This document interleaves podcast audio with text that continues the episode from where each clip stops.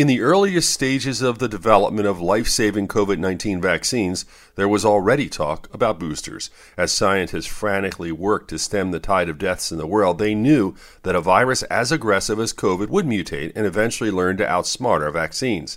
There was precedent for these concerns. Every year, millions receive flu shot boosters, factoring in numerous influenza mutations. The COVID Delta strain is not the only mutation. The Lambda strain is already gaining attention, and there will be more. Experts anticipate regularly scheduled boosters, and the key to success will be efficient distribution and buy in from the majority of the population. Vaccines remain one of our most valuable weapons against disease. With your health, I'm Dr. Brian McDonough on 1010 Wins.